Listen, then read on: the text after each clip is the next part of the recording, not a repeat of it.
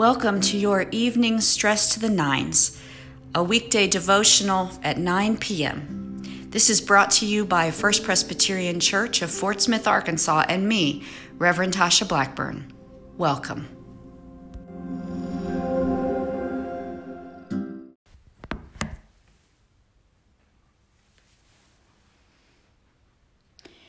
Good evening. Let's begin. O God, come to our assistance. O Lord, hasten to help us. The Lord grant us a restful night and peace at the last. So, last night we started talking about uh, what it would mean to start your day with a little more intention. Even being um, a, a mindful co worker with God, something as simple as making your bed is uh, creating order out of chaos. And tonight I want to talk about uh, a little more broadly um, the liturgy of our lives. Uh, we might not think that our lives have a liturgy or routine um, or ritual, but they do. It's just a question of uh, is our liturgy in our lives forming us the way we would like? And I want to read this passage from Romans 12. It's uh, very brief. Paul writes Present your bodies as a living sacrifice holy and acceptable to God, which is your spiritual worship. Do not be conformed to this world, but be transformed by the renewing of your minds. Do not be conformed to this world, but be transformed. And, you know, sometimes we can think that in our faith, what that means is believing a certain set of things. And yes, uh, believing a certain set of things is part of it. But part of it is uh, how do I want um, to be formed in this life?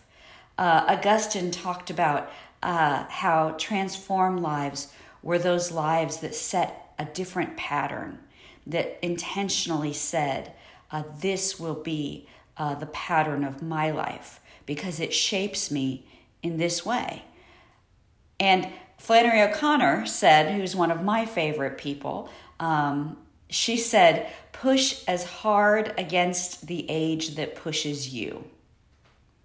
Push as hard against the age that pushes you. So if the age is pushing pretty hard, we have to push harder.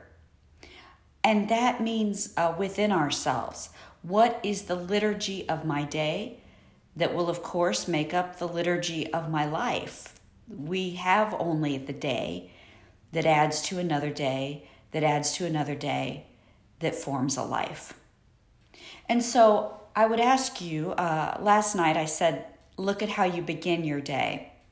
But throughout this week, I would challenge you, maybe even jot notes about it on your phone or, or on a, a notepad. Just look at the arc of each day. What is the arc of each of your days? Do you wake up and immediately start cooking? Do you wake up and immediately turn on five devices?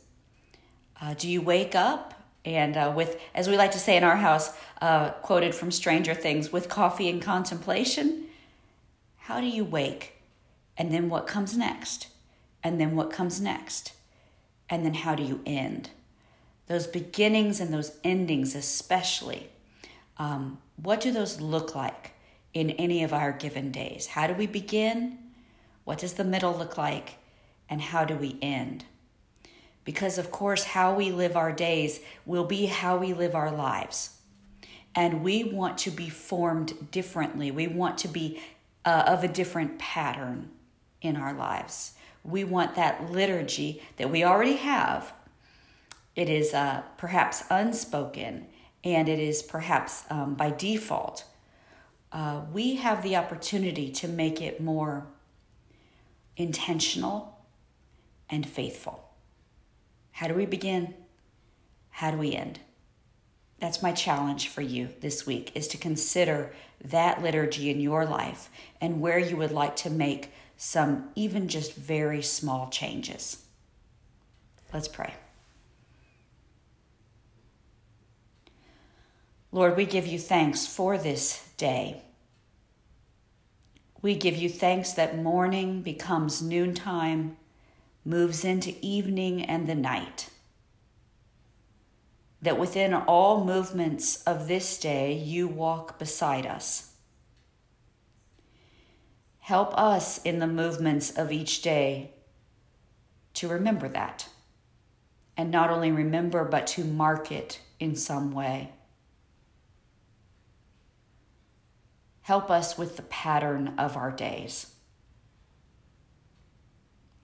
As we ready ourselves for sleep, we offer our prayers to you this day for all of those concerns, fears, anxieties, griefs that we have carried this day.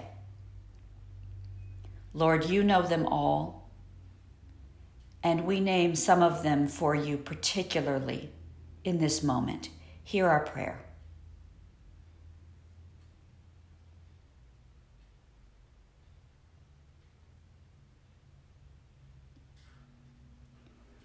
We offer this in your precious name and together pray. Our Father, who art in heaven, hallowed be thy name. Thy kingdom come, thy will be done, on earth as it is in heaven. Give us this day our daily bread, and forgive us our debts as we forgive our debtors. And lead us not into temptation, but deliver us from evil. For thine is the kingdom, and the power, and the glory forever. Amen. May the Lord bless you and keep you. May the Lord's face shine upon you and give you his peace now and forevermore. Amen.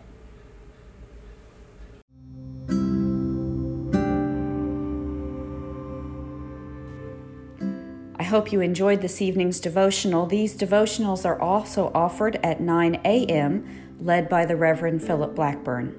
Until we meet again, if you are stressed, I hope you will head to the nines.